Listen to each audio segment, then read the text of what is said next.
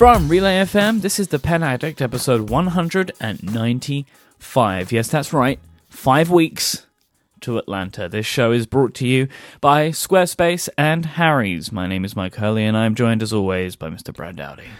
Are we actually recording this week? Uh, yeah, we are recording this week. So, Are you sh- listeners, I would like to let you in behind the curtain a moment um, to understanding the way that me and Brad work together. So, a few weeks ago, um, I let Brad know about some scheduling that I needed some scheduling issues. I was going to be away. I was in Dallas last week, and I'm going to be away again in a couple of weeks. So we've had to move some stuff around. And we may have heard us mention that with the way that our schedule was falling, we were going to be recording episode 201 in Atlanta, which we both felt was completely unacceptable, and it had to be episode 200. So we decided at some point between then and and, and episode 200 in Atlanta, we'd skip a show. So we decided that last week, when I was going to be away, why don't we just skip that one instead of uh, moving it around? So we agreed that we were good, and off. So there we go. So I am on a plane um, on Wednesday, I get off the plane and I have a Slack message and an iMessage from Brad asking if we were recording. Are we recording today? I'm like, oh, Brad. the other, the main problem though of this, and I realized this last week, is we didn't mention on the show that we weren't going to be doing the episode the next week. Yep. So no one was there to support you. Actually, they were, and that's the only reason Oh. that made it click in my head is because uh, someone in the Slack room, like an hour before the show, said, um, "Oh, no podcast this week, bummer." I'm like, "What are you talking about? We're getting ready to record in like record in like 30 minutes."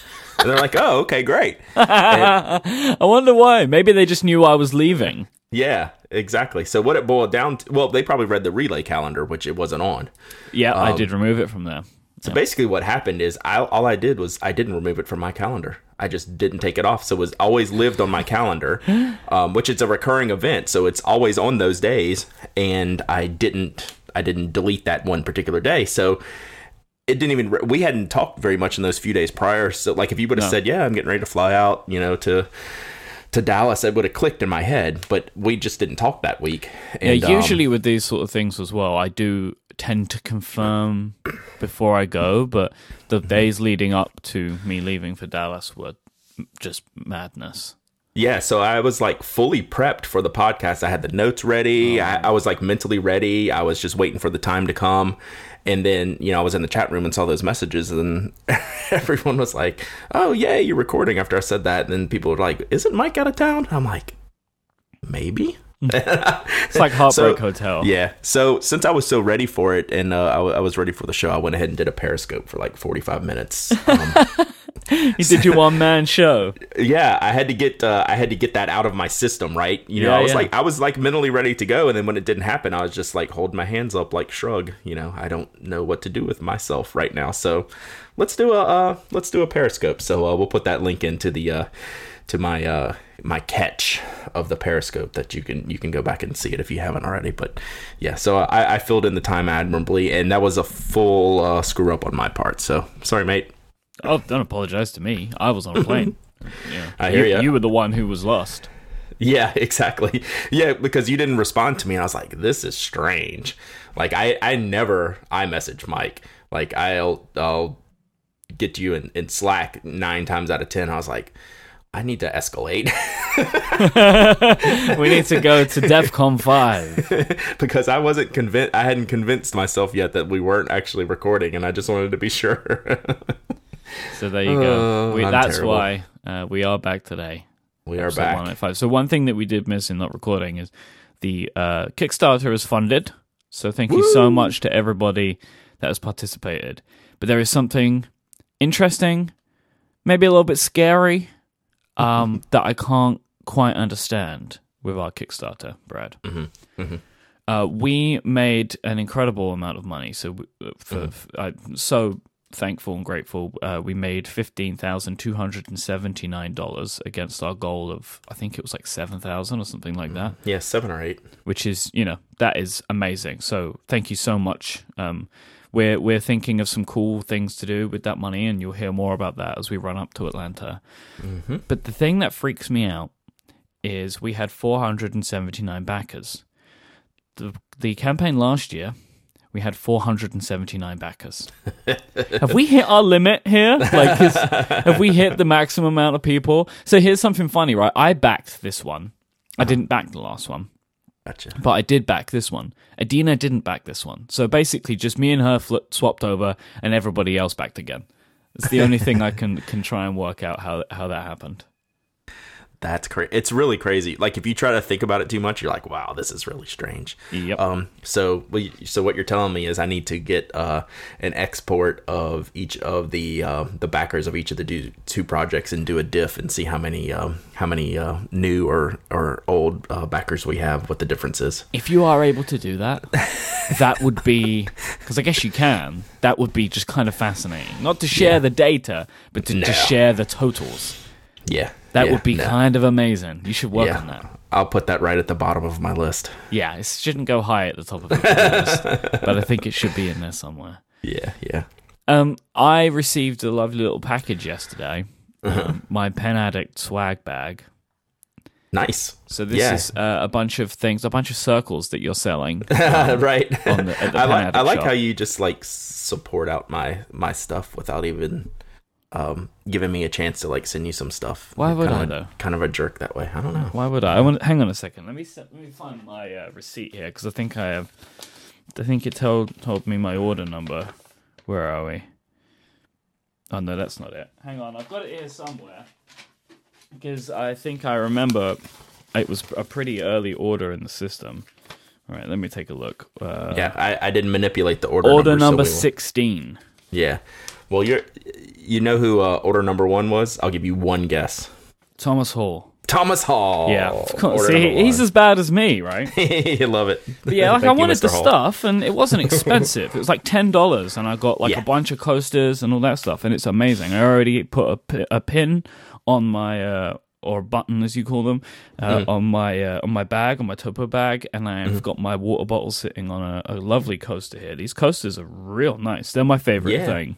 In Yeah, that's in uh, that's that's our uh, our friend Bob from from Skylab Letterpress. Uh, Oh, and Anna's Anna's husband. I loved the sticker so much it became the first sticker to adorn my smart keyboard cover.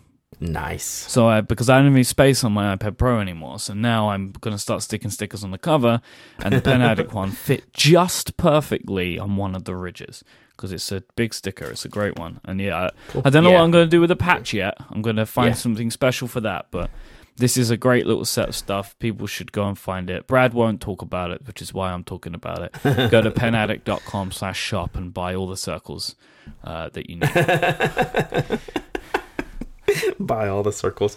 I, I realized that later. I was like, wow, all this stuff looks the same. So you know, it, it's the first pass that just gives you the um, the opportunity to do something uh, different later, right? You got to get the Yeah. the standard items out first, and then uh, we'll we'll branch out a little bit. But and, these are also kind of weird stuff as well. Like you don't usually get coasters and patches. You know, that's Yeah. cool. I think these are the cool things. And now I want I want all of this stuff for the relay store. So we're gonna, Yeah. we're gonna work. Yeah, we'll talk about that. So I'm totally gonna put the patch on my uh, Sinclair case. It's like make it's tailor made for Oh. tailor made for a patch. So. That's a great place to put one. I hadn't even thought of that. Mm-hmm. especially oh, that my size. Uh, my real big um, leather case thing from Pen Chalet came in the other day. yeah, yeah, I felt like such a nerd.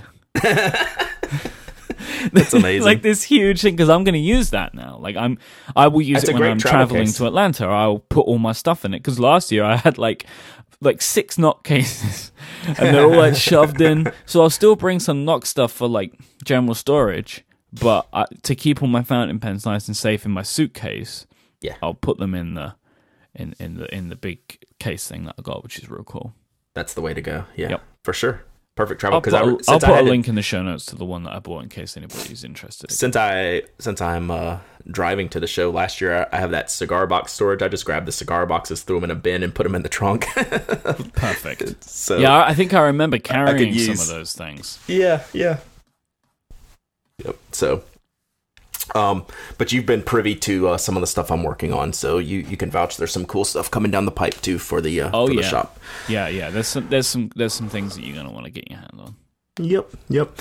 Um, something you don't want to get your hand on, Mike, is that dang blasted scribble pen. Oh. How many emails? How many emails have you gotten? Uh, No in the past emails. week or two, or tweets? lots and lots and lots of tweets. The reason I don't get the emails is you actually get all of the email, which- Right, Which right, makes right. me But still- so happy. But uh, yeah, but still, I get some direct too. So yeah, no, know, I've been getting tons and tons of uh, tweets about this. Uh, I mean, rightly so, right? This Sure, is something sure. Oh, that yeah. me and you have spoken about so many times. Um, Well, what happened was there a video got posted on Facebook, and last time I checked, it had like three million views. So it just became shared all over the place, and ended up ended up kind of uh, percolating to the top again. And you know, then all the tech sites pick it up. And fortunately, Mashable, I didn't read them all because there's no point because they must just regurgitate the the scribble nonsense. Mashable actually took it a step further and said, you know, by the way, this project's failed like three or four times. You know Good. that, right? And you know, there's no way this can work. You know that, right? So they they did a good job of saying, by the way, you should really think long and hard about what you're loving on here. So they did a good job. I forget the author of the of the post, but they did a good job. So we'll, Raymond Wong. Yeah, he did uh towards the bottom he did uh he did a lot of by the ways, like this is not uh probably going to go well if you decide to put your money in it um in, in the general sense. So you know, we've talked about this time and time again, and we're not going to regurgitate it, but we just wanted to let those who happen to be new to the show or haven't heard of the Scribble pen um, to, you know, just be warned that this is a full on scam. And we talked about it in episode 181. We'll have the link in the show notes, and there's a full article that someone did where they tracked down the um, the creator and the owner and talked about all the scam projects that he's done in the past and and things like that. So um, it's in it's in the show notes for you to read. And if you haven't, if you're not aware of everything that we've talked about on the Scribble pen you should go back and either listen to that episode or at least Yeah. read the uh, one document that we linked in there that talks about the uh, the creator and uh, all the bad things that he's done. That's the uh, Ral Oz crowdfunding con man. I'll put that Yes. in this week's show notes as well in Okay. case people want to see it.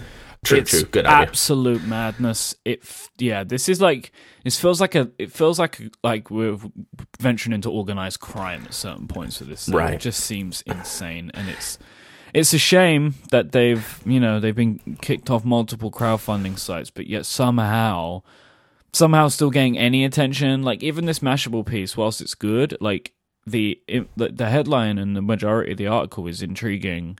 Yeah. Oh, I know, went and into it. I went into it mad. I went into it mad, going, "Oh, come on, Mashable, don't do this." And then, luckily, he redeemed himself at the end. Yeah, I just feel like that that- any piece about this should be like this pen is like should just start off with that, you know. Like, Mm-hmm. Just so you know what we're about to talk about, you know, rather than saying it at the end. At least they said it, but like I feel like it, it might was have buried. benefited from from d- leading that way. Yeah, yeah, and um, it's obviously a product that really gets people uh enticed and excited about it. Um, Well, because it's amazing, right? yeah, and people. uh Did you uh, have you read the article about the coolest cooler? Have you seen this? Uh, I saw something about it. Yeah, well, they need like another fifteen million dollars Yeah. or something, right? This is the biggest Kickstarter ever. By the way, we need double the money to for everyone to get your coolers. Psych.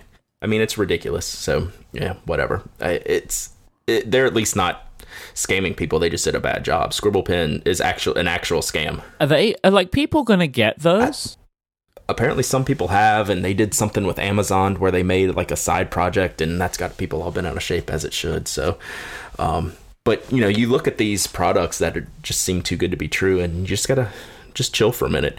If it's if it's that good, it's gonna hit the market, and uh, you know, saving saving an extra hundred hundred dollars now on the coolest cooler as opposed to buying it when it's actually a real product.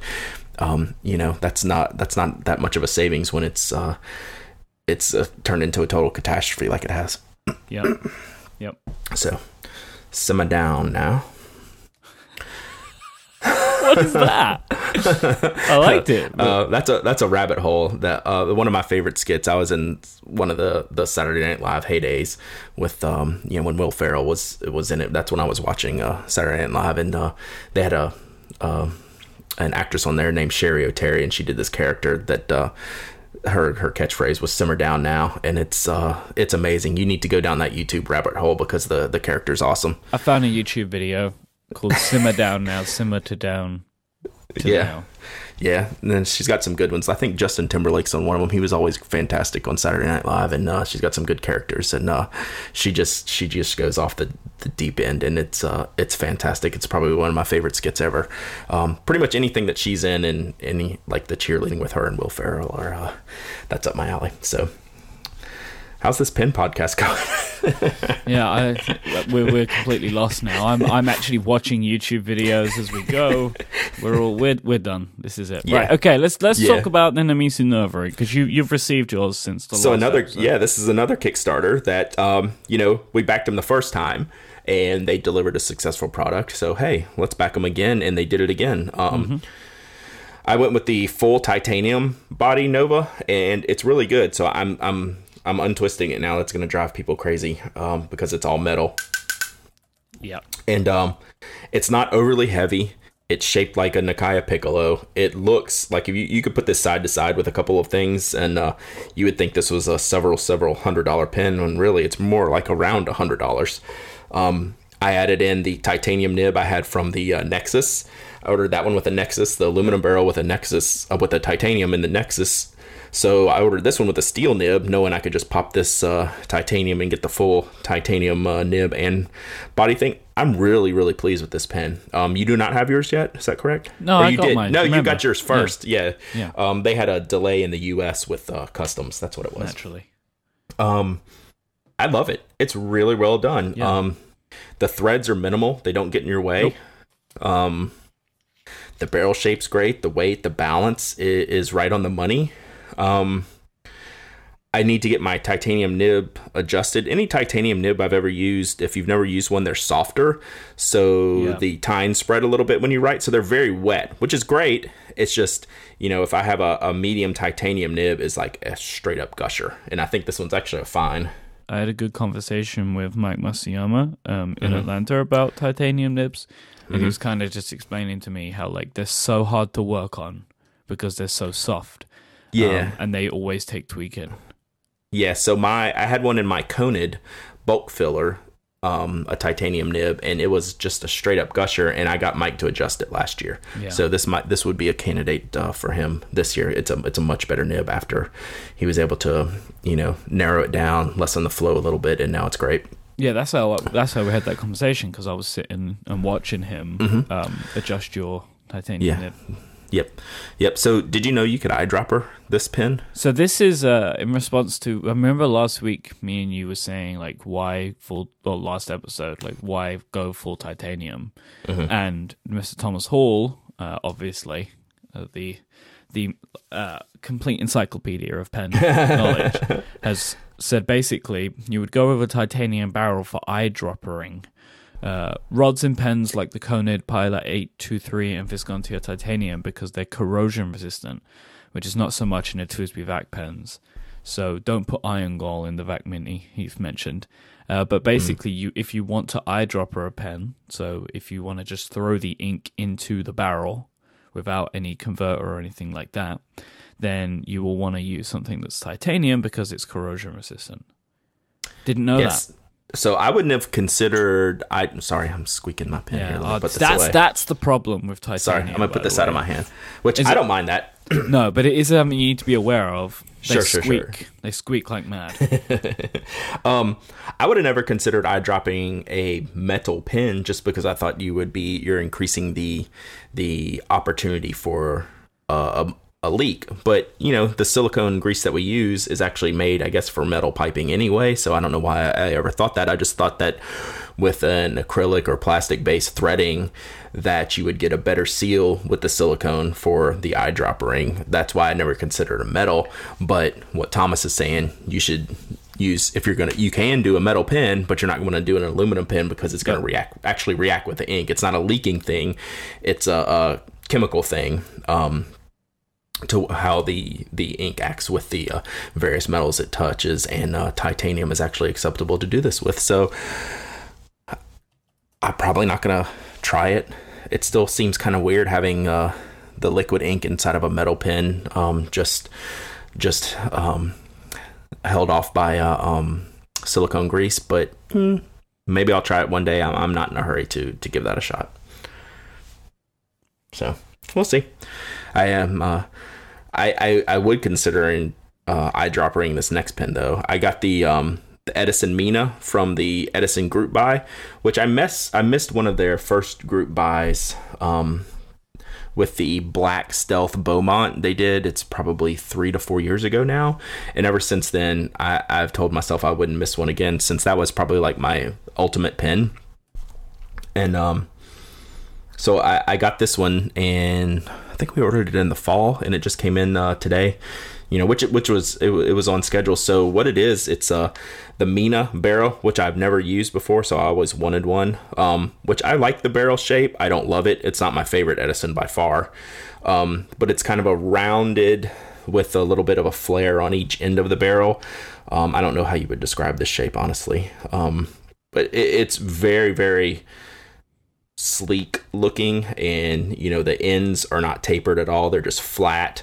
Um, you can you can stand that up and you know it it has the um, very minimal markings on it. Like mine's number 31 of I forget how many there were 40 something but what's killer about this is the blue swirl ebonite denim. So did you see my picture of this?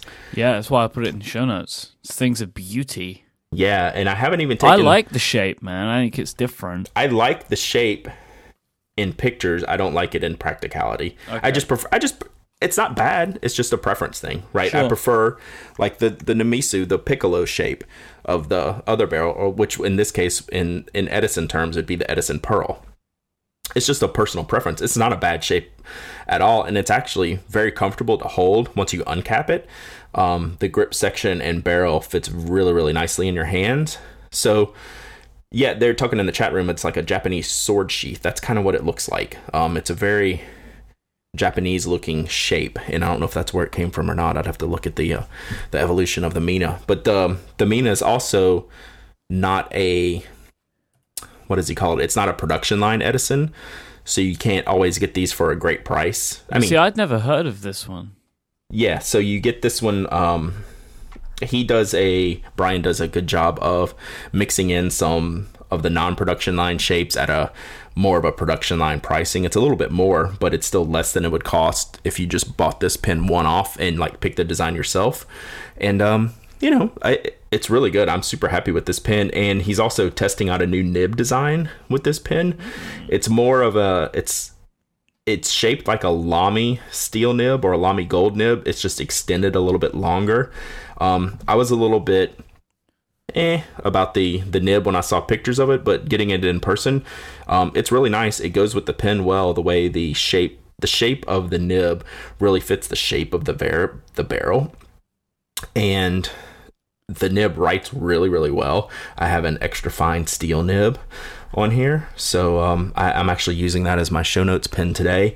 I have it filled with uh, De Atramentis Benjamin Franklin, which is a great blue ink that you can't really find anymore. But I, I always want to try. I always end up putting blue inks in my blue pens because I'm uh, unoriginal that way. But yeah, I I I like the Mina. Um, it's it's a good pen, and um, I, I'm definitely happy I got this because um, it it does. You are able to get these these pens at a, a at a price that's uh in between like the uh, the production line and the signature line, which is like if the Menlo that we bought, right, where you pick, basically pick out everything, you pick out your colors, your nibs, all that stuff, and uh, it adds up. And if, if Brian's doing like a one off, you know, the price is going to be expensive, yep. but he does these group buys to allow to to have the greater quantity to bring the price down to give everybody the option. He does it once a year to give everyone the option to get a, a really cool pin at a really fair price. So props to brian. He did a good job as always. Love his stuff. Big big edison fan. The good thing about these type of group buys is as people then talk about them now i'm thinking like oh, i should do the next one. That's exactly what happened to me. So the more the more you do them the more people it's like a snowball right? Oh totally totally. So I actually wait for him, and he does enough options in the group buy. Like I've worried, well, I'm not going to do the group buy because there's only one pin in one color in a barrel style that I like, don't like, and an acrylic I don't like. Well, he there's usually about two to three choices, so you can always kind of get in there on on something you like. He does it, like I said, he does a good job, and um, I I haven't missed uh, the last couple. I don't think. So, so uh, as cool. we record today, it is uh, there's, there's, a strong potential of new field notes. So I'm keeping my eye on on all of the feeds and and inboxes uh, to see if we're going to get that news coming. That would be fun if we can do some breaking news, but I guess you'll find out by the end of the episode if we know what the next field notes are going to be. Yeah, so um, it seems like their emails usually come the morning, the Wednesday morning. It seems Sure. like it's a early AM Eastern time, like before lunch. But um, we'll see. It, it could hit. We might have some breaking news. Uh, otherwise, uh, you'll just hear us uh, talking about them on the uh, on the internets uh, between now and then. I'm sure we'll cover it next week. Come on, footnotes. So do us right. Mm-hmm. This week's episode is brought to you by Harry's. Everybody knows that good things come in threes, right? That is the, the, the general consensus. Good things come in threes. We're in the third month right now, right? It's March. Yeah. But it happens to be Harry's third anniversary. Nice. Happy anniversary, Harry's. Three Happy years an- they've been around. And if you sign up as a new customer for Harry's today, I've got a special deal for you to try three of their expertly crafted five blade German razors, along with a lovely handle to put them in and shave cream for just $10. But I'll come back to that in a moment. As you should know by now about Harry's, they make their own German engineered five blade cartridges. You're not going to get cuts, you're not going to get razor burn. You are, what you're going to get is a close, comfortable shave. They've been doing this for three years. These people, the guys and gals over at Harry's, they know what they're doing and they're so confident in that that they give a guarantee on the quality of their product and they will give you a full refund if you're not happy. Harry's offer a high quality shave at about half the price of the other big brand blades that you might be used to. On average, an everyday shaver saves $150 every single year on blades when they, use Harry's, and they'll ship them to your front door for free. Their starter set is a great deal, as I mentioned a moment ago. For just $10 when you use our code, you will get a razor, moisturizing shave cream, and three razor blades. Usually it's 15 but you want to use the code PENADDICT at checkout and you'll get $10 off. You should be one of the 1 million people that have switched to Harry's. It's time to stop overpaying for a great shave. Go to harrys.com right now. You'll get that $5 off when you use the code PENADDICT at checkout with your first purchase. So, with your first purchase, you'll get a lovely $5 off. That's H A R R Y S dot com. Use the coupon code PENADDICT at checkout for a special $5 off. Thank you so much to Harry's for supporting this show and Relay FM, and happy anniversary. Yeah, I totally shaved this morning. Yeah, feel good? Mm-hmm. Yeah, feel, good, good. look good. I'm all I'm all about the Harrys. You know that. And um, man, three years already. I bet I've been using them for about two. What do you think? Something like that. Something it's been like close. It's been probably been close to two years, and uh, no, no chance that I'm uh, switching to anything else or going back to uh, some of the crummy, expensive stuff I used to use previously. Yep. All right, speaking of crummy, expensive stuff I used to use previously. Just kidding. I want to talk about vintage pens. All right. Okay. Can you believe this? So Where's this come from? This comes from a lot of the talk around the the pen show stuff about the old old guard, new guard. You know, people who are into vintage pens, people who are into modern modern pens, and how sometimes there's not a lot of crossover between those two camps. And you know, some of the vintage pen vendors, you know, don't understand. Um, people who listen to this podcast and are have a modern pen aesthetic and pricing and things like that and how you know someone like us can understand um, getting into the vintage market a little bit more so i wanted to break it down from someone who's a complete noob on vintage pins. i want i want to put that out there right now i'm talking about this from a very very like high level place like i don't know a not a lot about vintage pins, but i think what I do know is kind of a good entry point for uh, anyone who's interested in vintage pins. Um, you know, we've given some tips and tricks over the years before, but I kind of wanted to go over them again and go over some of the fa- my favorite pins that I own, and that might be a good uh, jumping off point for someone who's looking to get into vintage pins. So, um, how's that sound to you? Do you do you you have a Parker Vacumatic as far as vintage pins, right? You have a I regular have vac. I have a Vacumatic. Uh, I have an Esterbrook. Uh huh. Um, I think I have. Uh, I think I have another one or two, but Okay. escaping my mind right now. Yeah, so it's not a bunch, and I don't have a bunch either. So No, I don't really. I just want to say I don't really like using vintage pens so much. Mhm. Okay. Um, I'm a little Go bit ahead and say nervous of them. Uh, I'm worried I'm going to break them. Um, and I just gen- generally feel like they're You know, that they're they're not as loved in my eyes because I didn't have them from the beginning. It, They Sure. were somebody else's um, in a lot of instances. Yeah, I I just kind of like the new stuff, the stuff that I choose, and and I Yeah. feel that in a lot of instances, the vintage pens that I find, they're they're very beautiful, but in a different way to my tastes. Sure. You know, like Yeah, the- I look at them. Like the Vacumatic is one of the most beautiful pens that I own. The Golden Web that you have is Hmm. just about that. stunning, but it's of a different time, and they don't really speak to me as much. I don't think. Yeah, so let's talk about why um, someone would, would purchase a vintage Yeah. pen, and I think you you kind of nailed nailed that. It's it's an aesthetic thing to me. They have the materials that were used on some of these vintage pens, and the designs that were created can't be replicated. No, This like I see them one one thing. Sorry, I, I see them as like nice pieces to own, Mhm. but not necessarily pens that I really want to use. Right. And that's what I wanted to get across today that these are actually the vintage pens that I have are actually user pens. These are like user grade pens. Like people think vintage, they think, ooh, antique, collectible. These are not. These are No. user grade pens that should be inked, used, carried, beaten, destroyed. Anything you would do to your modern pen. Yeah. You know, it's it's that's the first thing to kind of wrap your head around. They're they're not meant to be coddled. Um, these pins have been around for decades. Some of them haven't been used in decades. Um, but some of them are just so cool. You're never going to be able to get anything on the modern market like this. They're also surprisingly cost effective. Like I think the most I'm looking at the vintage pins. You never told me how much you paid for my golden web and I won't ask you. But I don't The- remember. Maybe I blocked Yeah. out my memory. the most expensive I paid $120 for my Vacumatic. Every other one has been under $100 if not under like $60. So Yeah, I think have your fi- Golden Web was more than that. So Yeah, yeah. look after it. which I, I know, I know, right? So I, I would expect that that one's uh, more expensive than my other vac. Um, and these pens all just kind of have a story to tell. These pens have lived a life that we haven't um, been involved in. You know, what was this golden golden web used for when it was a new pen? You know, who had this? Who had this on their desk? Who carried it in their jacket pocket or their purse? You know, I have a Waterman 52 with a flex nib. Um, you know, what was this used for? You know, back in the back in the day when it was a new pen, and it's just kind of cool to think about those things. You know, looking at these tables and tables of vintage pins, it can get a little bit overwhelming. But I like pinpointed these five pins that I have um, as kind of a jumping off point. And uh, we'll go over them one by one in just a second. But another tip for buying vintage pins is if you can, buy it in person.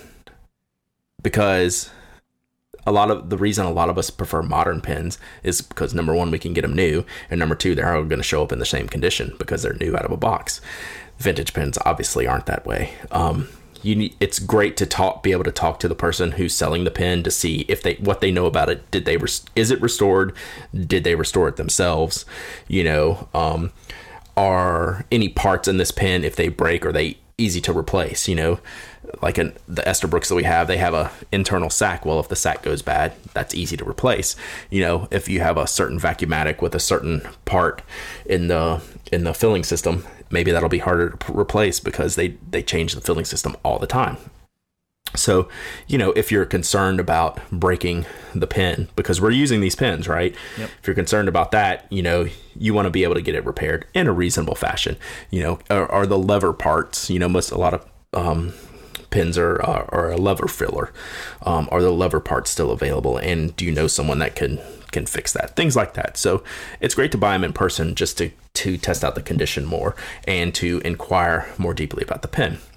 So the ones that I've chosen to talk about that are great pens you can get for a reasonable price at a pin show, not break the budget, and therefore you don't have to necessarily worry about, um, you know, if it breaks, you can get it fixed easily, or you're not out a lot of money if it gets damaged, things like that. So you kind of got to get that wrap around your head that, like you were saying, the vintage pins you worry about breaking them. Well, you just you just kind of get got to get past that. Like Yeah.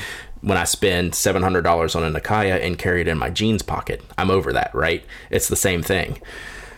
So the pins, like if anyone wants to get into vintage pins, the first place they should look at is Esterbrook. There's so many models. They're really beautiful. The coolest thing about Esterbrook is there there must be a hundred different nib types. You can just swap in and out. So you can buy an Esterbrook pen barrel, which is what I did for about forty dollars. That's been restored. I mean, that's restored back into perfect writing shape. It looks beautiful. It writes wonderfully, and then you can buy additional nibs for like three to five dollars a piece to get uh, like I have a firm fine nib in mine right now, and it's a wonderful writer. I also have like a medium stub nib in that I can just swap out. So I have one Esterbrook and about five nibs I can swap in and out of, to it, and I probably have fifty dollars total into my Esterbrook, if you will. Mm-hmm. Um, and it's probably the best writer of any of the vintage pens that I have, just because I can get a nib that's really specific to my writing style, um, which is you know like a firm steel nib with a very very fine tip. So I love writing with that pit pen. I have an observation about vin- the vintage pen world. Sure. So I'm adding some some websites to our show notes here, Mm-hmm. um, some resources for some of the different pens that you're mentioning.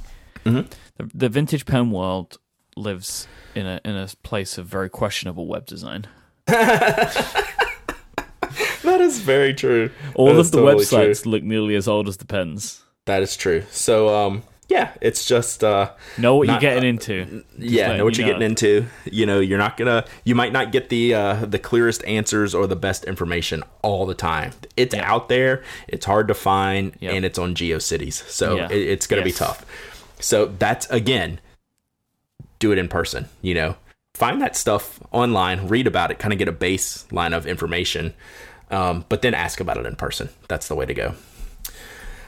The second pen that everyone seems to love that gets a lot, a lot of play, even uh, for people who only use modern pens because it really has a modern aesthetic, is the Parker 51. It's a really great barrel shape. It's a great barrel size. Um, Parkers, you know, are just classic, classic pens from the early 1900s and mid 1900s. And the hooded nib design that they did, um, you know, back in the day, it was uh, effort to keep the nib wetter, if you will. Um, so more ink would flow uh, more readily, wouldn't have hard starts and things like that. And um, it's just a really cool design that speaks to a lot of people. The problem I've run into, and this is just total anecdotal information from the few pen shows that I've been to, is I have a hard time for some reason finding restored Parker 51s. There's a million of them out there all in not great shape that I want to deal with. I'd rather pay more for one that's been restored, refurbished, and I can just ink up and start writing with. So that's again, you know, I went into the Atlanta Pen Show a few years ago with Parker 51 at the top of my list, and they were everywhere, but I never found one that the quality enough that I felt comfortable with taking home and just writing with. They all needed something, you know, something was off. Um, and I didn't want to deal with that. Related to the 51, the Parker Vacumatic is one of the prettiest pens ever created. Um, you know, I have two. I have the uh, the silver furniture with the uh, gray stripe. I forget what they call this gray stripe, silver stripe. Um, and then I have the beautiful golden web that um, was at the top of my list last year, and you went and bought that for me, like the rascal that you are at the Atlanta Pen Show. It's still one of my favorite pens ever. It's it's stunning to look at. Every time I photograph this pen, Mike, people like go, "Whoa, wait, is that a golden web? Wow, It's a stunner. It's it's one of the most beautiful pens I've ever seen, and I'm super lucky um, and fortunate to have one in this great a condition. It writes wonderfully. I love the uh, the nib on this one, and this the thing is, most of these nibs are uh, 14 karat gold nibs. Um, so they're nice and soft. Um, they can be modified. Like my Vacumatic has a medium nib in it, and it's actually way too wet and too wide. So I could get that one modified if I wanted to, but I kind of like it uh, how it is. Use it for something different. But the Golden Web has a finer, firmer nib, and um, I really, really, really enjoy writing with it. Um, it- one thing you'll notice kind of across the board, and this is a little bit of a generic generic statement, and is there's probably some untruth to it, but a lot of these pins are smaller. Um, the Golden Web is actually the smallest of these pins that I own. It's smaller than my regular vac, but they range in size, um, like the Vacumatics range in size from a small, almost pocketable pin to some really huge, huge pins. But in general, the vintage pins were just made smaller than they are these days for um, obvious reasons. Um, the last one I want to mention is a question that comes up all the time is people say, I want to write with a flex nib. Well, modern flex nibs are hard to come by. You know, you can get on the low end, you have Noodler's with their steel nibs, but they're really, really um, bad pen barrels and they break all the time. They're just hard to use. But they're inexpensive. It gives you kind of an idea of what you want to use if you want to try one. Um, then you move almost straight up into if you're not using dip pins and dip nibs, you're moving straight up into a Pilot Falcon, which is a gold nib pen that's costing well into the mid 100s. Um, and then on up for there, you can get some nib modifications done. You can get, you know, you can spend hundreds of hundreds of dollars on a modern flex pen. But back when these pins were being made in the 20s and 30s, Waterman made a wonderful flex nib that you can find examples of at pin shows probably between 50 and $100. I think I paid like $90 for mine. It's like a beautiful hard rubber barrel. It's the standard Waterman 52. They um the nibs are wonderfully flexy and what's nice is when you're not flexing it it's got a really nice fine line which i just like writing with so i'm tinkering around with all these pins as i'm talking to you but the flex works great and um, it's a really lightweight, long pin. If you see people that are really into flex nibs, they own like stacks of Watermans or Waterman nibs in other pins. So you'll see that a lot. Different size nibs, different size Waterman nibs, um, manipulated to fit into other pin barrels that they have. So that's kind of your your starter kit vintage pins. If you're interested in getting just one, you know, start looking at Esterbrooks, Parker 51s, Parker Vax, and Watermans. One I'm going to look for this year which is always readily available. And for some reason, I've never purchased one, is I want a vintage Pelikan this year. So that's going to be my Atlanta Pen Show pin. I want to get a vintage Pelikan. I love seeing some of the old, uh, the green windows and the barrels. They just look really, really cool. They have some good um, really nice old designs. I can probably get something for around a hundred dollars. That'll I'll be very happy with, and um, I, I want to add that to the collection this year. So that's on my Atlanta Pen Show shopping list. Um, Anything specific? Any specific Pelikan model? No. No, just anything. No. Yeah, anything. I mean, I would prefer to not have gold trim. That's the other thing hard about um, vintage pins. A lot, a lot of gold. Mm. But there's so many options out there. Like out of these five vintage pins I have inked up, only one of them has gold trim, and that's the golden web, and that's the only way it comes, and that's well worth it because it matches the rest of the barrel, right? I mean, it's the perfect complement to it. Um, the other reason I wanted to ink all these up is because I wanted to carry them around more. The only thing you were talking about the things you didn't like about vintage pins. The only worry I have is that they're going to leak, right? Um, but I've been carrying these around for probably a week and a half now in my Brasstown and in my backpack, and not a drop has has leaked on any of these pins. So apparently, I've got some good. Uh, I, I did my homework in, in purchasing these pins, and you know that they were good quality um, or bought from someone who restored them themselves, and um, just have a really really um, good good seals and and good uh, internals in them. So I'm I'm very lucky. Um, it's something I want to get more into. I would like to have more vintage pins. I would like to have more nib variation, like I have in all my modern pins. You know, I like to play around with the nibs, get lots of work done. Um, and I don't see why I can't do that in vintage pins, like you know my Vacumatics, which I just love looking at.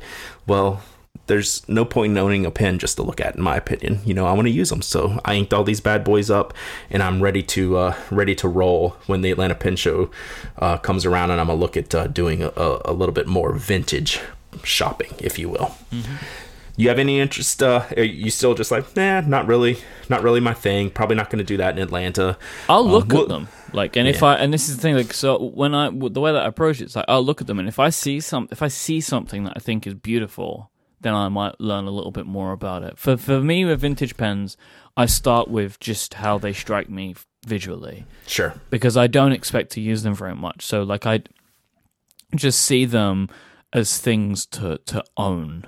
Right. That's why that's why I had to have the Vacumatic, right? There's hardly a prettier pen that's um within you know uh, normal price ranges from a vintage perspective. They're just stunners and they're readily available. Um, and um, you know, there's no way I could not own a Vacumatic. There's no way I could be into fountain pens and not own a Vacumatic. They're just that cool.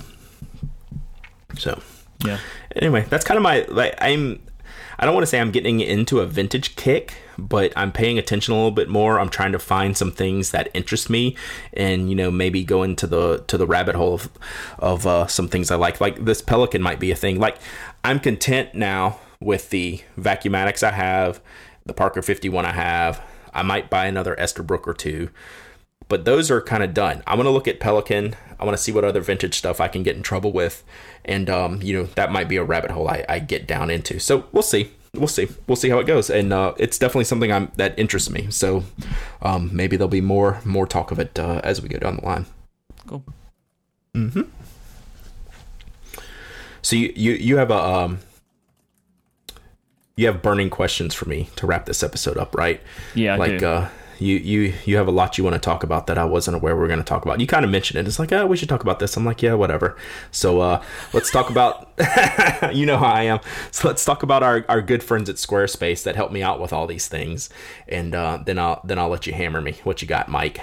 All right, this week's episode is brought to you by Squarespace, the simplest way for anyone to create a beautiful landing page, website, or online store. You can start building your own site today at squarespace.com and use the offer code INK at checkout to get 10% off your first purchase. With, with easy to use tools and templates, Squarespace will help you capture the everyday detail of what drives you. Because if it's worth the effort, it's worth sharing with the world. With Squarespace, you'll be able to build a site that will look professionally designed regardless of your skill level with no coding experience required. This is because Squarespace has state of the art technology that not only powers your site to ensure security and stability, but also gives you access to fantastic tools to allow you to build something on the internet. And I say something because it can be so many different things. As I said, you can build landing pages, you can build stores, you can have whole stores, you can have websites, you can have blogs, you can have band pages, you can have business pages, restaurant information. No matter what it is you're looking to put online, Squarespace is the place to start. Their site templates are all look fantastic and you have great control of customizing them to make it your home. If you get stuck with anything or you need any help or support, they have a 24/7 team that is there, live chat and email. Squarespace are committed to creating a great product and to supporting it for you. If you sign up for a year, you'll also get a free domain name, allowing you to choose exactly what you want your site to be called, and their plans start at just $8 a month. You can sign up for a free trial, so you can go and tinker with Squarespace. You can build your Squarespace site during this trial and see if you're happy with it and see how it looks. No credit card required to start doing this, and you can go today to squarespace.com. And then when you do decide to sign up, because I'm sure you'll be very happy, make sure that you use the offer code INK, I-N-K, to get 10% off your first purchase and to show your support for the Pen Addict podcast. Thank you to Squarespace for the continued support of this show and Relay FM. Awesome. All right, buddy. So there was just something. So it came into my mind a couple of weeks ago, and I just wrote some questions out because I wanted to talk to you uh, about Nock. Um, Every every now and then, I just like to, to kind of check in and see how things are going. But the big difference this time is now, like Nock is your job, and it wasn't before right? It was it was part of the stuff that you do, but now like this is one of the primary ways that you make your living, uh, which it wasn't before, right? Right. Yeah. Now it it was a part of the stuff that I do. Now it is the stuff that I do, and there's a big difference. Yeah. So, So, go ahead. I wanted to just dig into that a little bit. So first up, let's see what's happening at Nock anyway before we kind of look at how you're doing. So is there any news? What are you guys working on right now? we're working on working as much as possible. it's crazy right now with as far as um, capacity, our production capacity goes. So we're super challenged with keeping stuff in stock, which is great, but we got to fix that like quickly because we're out of stock a lot of a lot of things. We're gonna have we have a plan in place for af- post Atlanta Pen Show to change our production. Um, flow, if you will. Um, we'll talk about it more when we have more details, but just to give you a a, a preview, we're bringing it all in house. Um, instead of getting fabric cut outside, getting people to help us sew things outside, um, having someone else in the U.S. make our cases. We've tried and failed and tried and failed and tried and failed. multiple times, multiple thousands of dollars trying to get help to make our cases. We're going to do it ourselves. Um, that's going to involve a huge change at the shop. We're going to be buying equipment. Um, we're going to be buying a laser cutter. We're going to be doing all these crazy things. We're going to be hiring more people. We're going to like double and triple our capacity. Um, wow. Hopefully by the beginning of summer. Um, it's a big deal for us. Um, we just can't make enough cases, and we have the support to sell a lot of cases, and we got to figure out how to do it. And we've tried all these things over like the last year to try to increase capacity in what we thought was the best way to do it. And we're learning that the best way to do it is to do it ourselves. Um, it's going to require a lot of work. It's going to require a lot of money. Um, you know, we're doing, but we've we've got the plan now. We've come to the you know we've we've done all the uh, done all the homework and we failed a lot of companies from uh, trying to help us make products and you know to keep things how we want to keep things in the us to keep our quality the same um, we're going to do it ourselves and uh, that's uh, it's going to be awesome but it's it's scary as i'll get out i'm not going to lie me and jeff are uh, we're super anxious about this but uh, we know it's going to be successful and um, it's just going to be a huge huge change and um, we, we we just have to make more cases that's the news we have to make more when you mentioned that like you know about production stuff that was mm-hmm. not the route that I thought you were going to say, right? Like, uh, the route to fix our production is to do all of the production. Because mm-hmm. I know that me and you were talking last year, I think, about like some of the companies that you trialed to see if they could build some stuff for you, and it was good, but mm-hmm. just not good enough. Which mm-hmm. you know, I love that um, that feeling. But this is a big thing, and like, so where, where where you guys are right now, and all the equipment and stuff that you're going to need, are you able to finance all of that? It depends. we we are going to see how it goes after the Atlanta Pen Show. Um, we've got some ideas. Otherwise, um, you know, if we don't, you know, if we can't just pay for it ourselves or or what how what have you. I mean, we we definitely can pay for it ourselves. It just depends on how we're going to do it. You know, whether we just write checks and use credit cards. We're going to do another Kickstarter, which is probably highly likely for when our folios come out, which we've talked about before. Yeah, that seems like a genius idea to wrap those two things together yeah, that's probably the jumping off point. So we'll have more news on that. This is definitely we don't have time to do that before Atlanta. Um, we're just trying to make as much as we can for the show, um, which actually which helps the the shop inventory as well. But you know, we're just in a we're we're turning down side jobs right now because we can't fit them into our schedule, which sucks. Um, we hate doing that. Well, like collaborations and stuff like that. Yeah, like we have collaboration. We've had collaboration opportunities we've had to turn down that would be really, really fun and good for us to do because we don't have the capacity to do them. And bringing everything in house will give us that. Um, mm-hmm. Having more employees uh, will give us that ability to to be more flexible. We can't get into retail until we do this. Um, we have we've had retailers banging on our doors for years since we started, and we keep telling them it's almost here, it's almost here, and it keeps not being almost here. It's it's time to uh, you know what or get off the pot.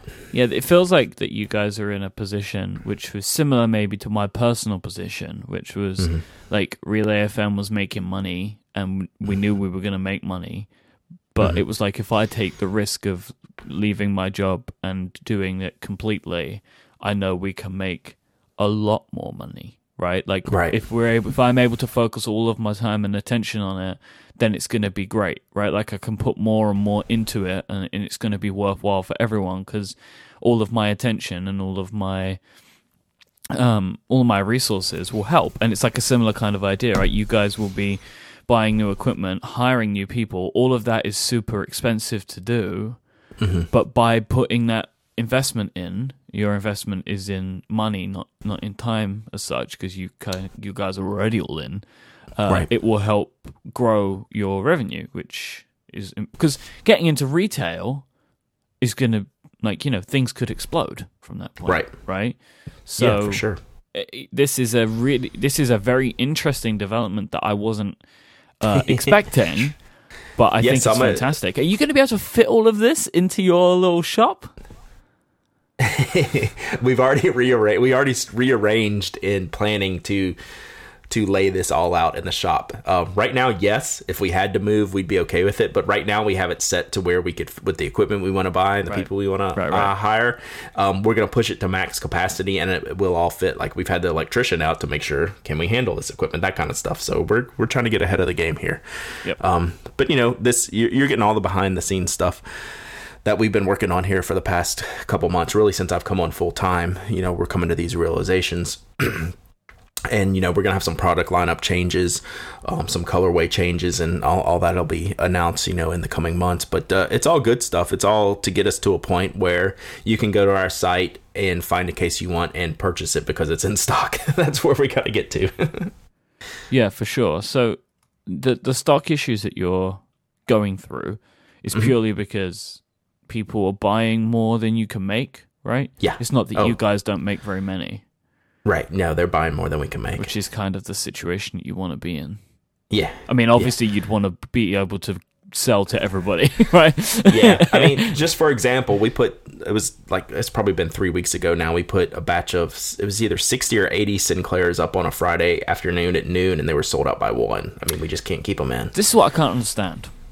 Where are these people coming from? Everywhere, man. They they love the Nock Co. But, like, how do I- they I'm know, grateful though? for. Like, how do I- they I know that the stock goes up? Oh, we send out on on our mailing list. Right. Okay. We give we give them our first shot. So I we have a big I'm mailing on the list. mailing list. Well, uh, you're a slacker. I know. I'm going. I'm going to sign up right now. Knowing you, you probably took me off. maybe maybe on purpose but yeah i mean we just we we want to have the stock available for people to buy i mean that's kind of what you do as a business right Yep. Is it the newsletter that I'm signing up for? yeah mhm. All right. Well, there you go. Sign up. so Done. yeah we usually we usually give our our our newsletter followers first crack at uh at new stock So in Um, and, regards, it, and usually vanishes like crazy fast well, it sounds like it. So in regards to new products, Mhm. um, you mentioned the folios. Yeah. Uh, is that, That- still kind of the main thing on the horizon? that's definitely happening. I mean there's going to be two folio sizes. There'll be the notebook size that i take a lot of pictures of and then an a5 size um, to fit the um, the notepads the the top uh, the top bound notepads um, which is going to both of those are going to be really really awesome. They're going to be cool cases. I, we're we're excited about those. The pattern's done on the small case and we're finalizing the pattern on the big case. So this will be a go no doubt. So it's happening. It's happening But yeah, Um, you just need to decide out, decide how, right? Yep. Yep. How and when. So it's just going to depend with all this machinery stuff and and hiring stuff. So and we're not we're not sweating it too hard till after Atlanta. We don't have the mental capacity to fit all that in right now. No. But once Atlanta ends, um, we don't have another show until uh, DC. So that's going to be our window where you're going to see a lot of Nock code changes between Atlanta and DC. Um, there'll be a lot going on on the Nock front, if you will. Right. But I know you two, right? Mm-hmm. And I know this mm-hmm. ain't it. You got any work on any other prototypes or stuff that we've not seen before? yeah. Yeah, yeah. You want to give Yeah. any kind of any kind of hints to what you're looking at? Uh, you'll see it in Atlanta. Oh yeah. What? Just me? No. Uh, if you come to the Atlanta Pen Show, you'll see it. Oh. So we're gonna do. I, I'll let's see if I can say this without getting in too much trouble with Jeff. I, I can probably say it. So you've seen our. We've done some small batch series, right? Yeah. Where we just make one-off colors, things like that. We're gonna expand. We're gonna not call it that anymore. Um, it has a different name. I, I'm not gonna say the name. We'll, Yep, we'll tease that. Um. So we're gonna focus. That's actually this is another reason why we want to do it all ourselves because we want to have this product line of special items either in materials, colors, or designs. So we're going to try out a new design, a new physical case design for Atlanta that we're going to launch at the Atlanta Pen Show, but just in this small batch style. It's not necessarily going to be a permanent item. It people may hate it, you know, that kind of thing It's in a different configuration. yeah total different configuration um and but this this line is now going to be have a consistent name and have a consistent um use for us a, a consistent presentation if you will to what it's being used for and why you might be interested or might not be interested in it at all. So yeah there, there'll be a new a new product in atlanta with a new uh with a new uh product line name. This this new special Atlanta product will it only be available there? probably Because you reckon it's going to sell out what you got of it? Uh, maybe we're not going to make that many of them. These All are right. eh, people have to remember with not we hand make all these stuff. Yeah. This is why we don't have inventory because a factory and machines are not making these. We're running these by people's hand through a sewing machine. Yeah. People's hands are making these cases. They're hard to make, and Mm-hmm. that's why a lot of people aren't able to make them because they're too difficult, too costly, and they can't meet the quality that we have learned over the years that we can do. Um, so you know, anyone that gets, you know, I I know people get frustrated with us not being in stock, but we're physically making these cases with our hands, um, and it's it's a lot of work. So. So, like, are we going to have a new case style at Atlanta? Yes. Are we going to have 200 of them? No. You know, are we going to have 40 of them if we're lucky? You know, we Yeah, make all okay. this stuff, you know, that kind of thing. So, All right, how's it been for you? So, how much time are you spending at the Nock office now? Um, I tried for two days a week um, when I was traveling in, like for LA. You know, I missed like two weeks in a row where I wasn't there, and that was tough. I didn't like that. Um, but now I'm back on schedule. I'm there two days a week, usually Mondays and Thursdays. That's how my schedule's working right now. Um, I really enjoy my time there. I want to be there more. Um, if it comes down to it, you know, when I'm talking about this um, this time frame, one as we get ramping up for Atlanta, and two after Atlanta when we're trying to do all these changes. Uh, if I have to be there three days a week, I can do that. Um, you know, if in two years I have to be up there all the time, well, I'll move and just make it, uh, you know, make it something easier. You know, I'm I'm flexible on when I need to be up there, um, as long as I'm uh, contributing, um, pulling my weight when I'm there. You know, I can't. Uh, I'm not a sewer like the Yeah. the rest of the team there.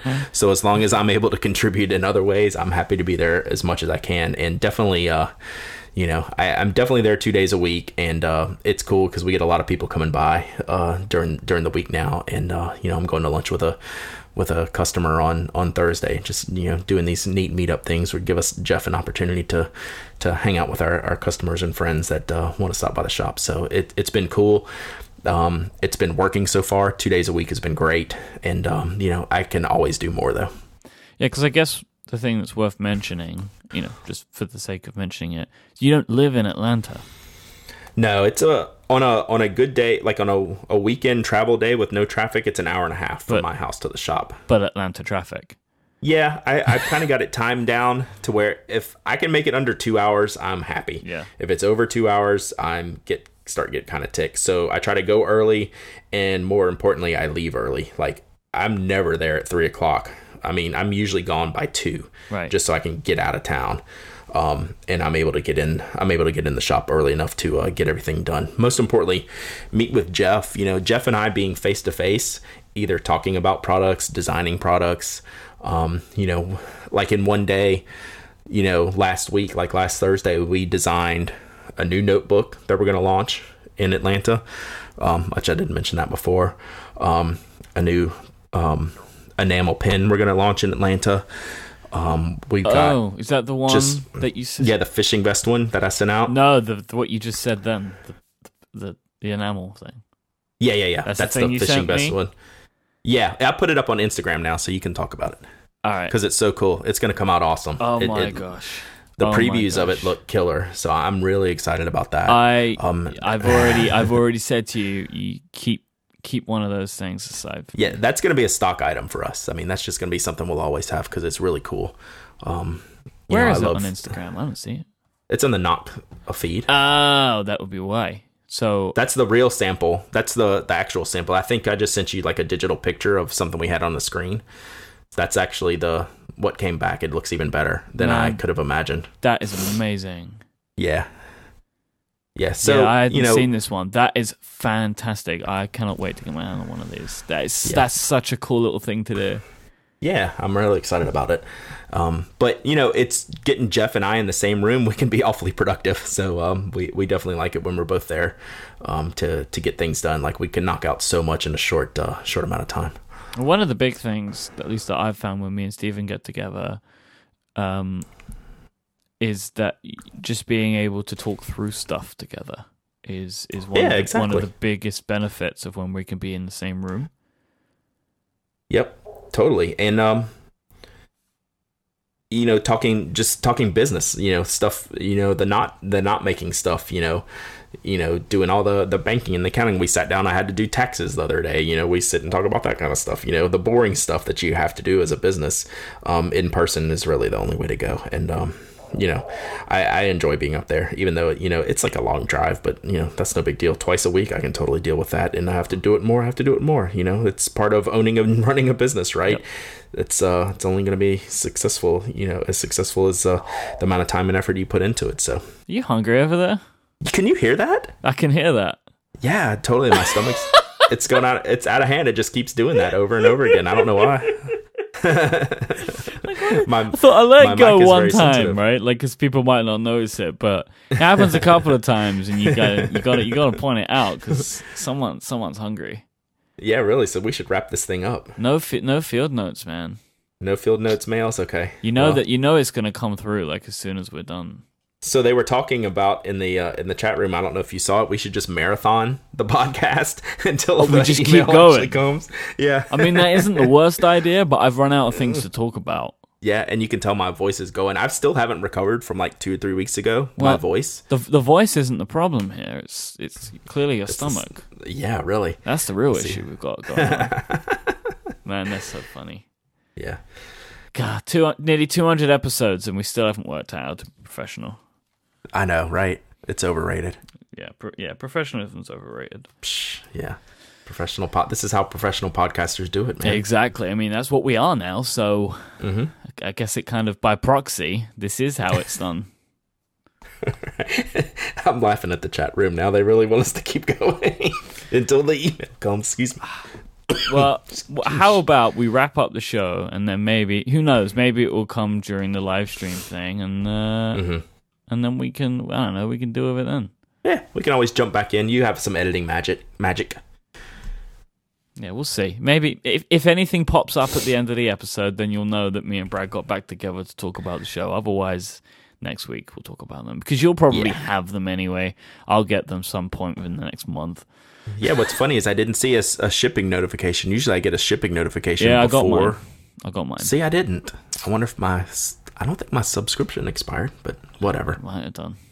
Because we didn't we resubscribe at the same time, and I had to I, renew mine for this batch. Yeah, this would be um, a good B sides, uh, a Relay FM B sides. Um, when that mail comes in, we can jump on and do it. Yeah, Brad, Brad, Brad, and Mike. Wait for the mail. All right, but let's wrap this show up. Uh, All right. Thanks so much for listening to this week's episode. If you want to catch our show notes, head on over to relay.fm slash penaddict slash 195. Uh, thank you so much for listening as always and for being such a great community that we love so dearly. We, we really do love all of you. If you want to catch up uh, with us online, there's a few places you can do that. If you want to find Brad, he is over at Dowdyism, D O W D Y I S M on Twitter, and he is at Pen Addict on Instagram and you can find all of Brad's stuff over at penaddict.com and nock.co. And I am at imyke, I-M-Y-K-E on Twitter and Instagram, so you can find me there if you so wish. Thank you so much again to Harry's and Squarespace for helping make this episode possible, and thank you for listening. We'll be back next time. Until then, say goodbye, Brad. Goodbye, Brad.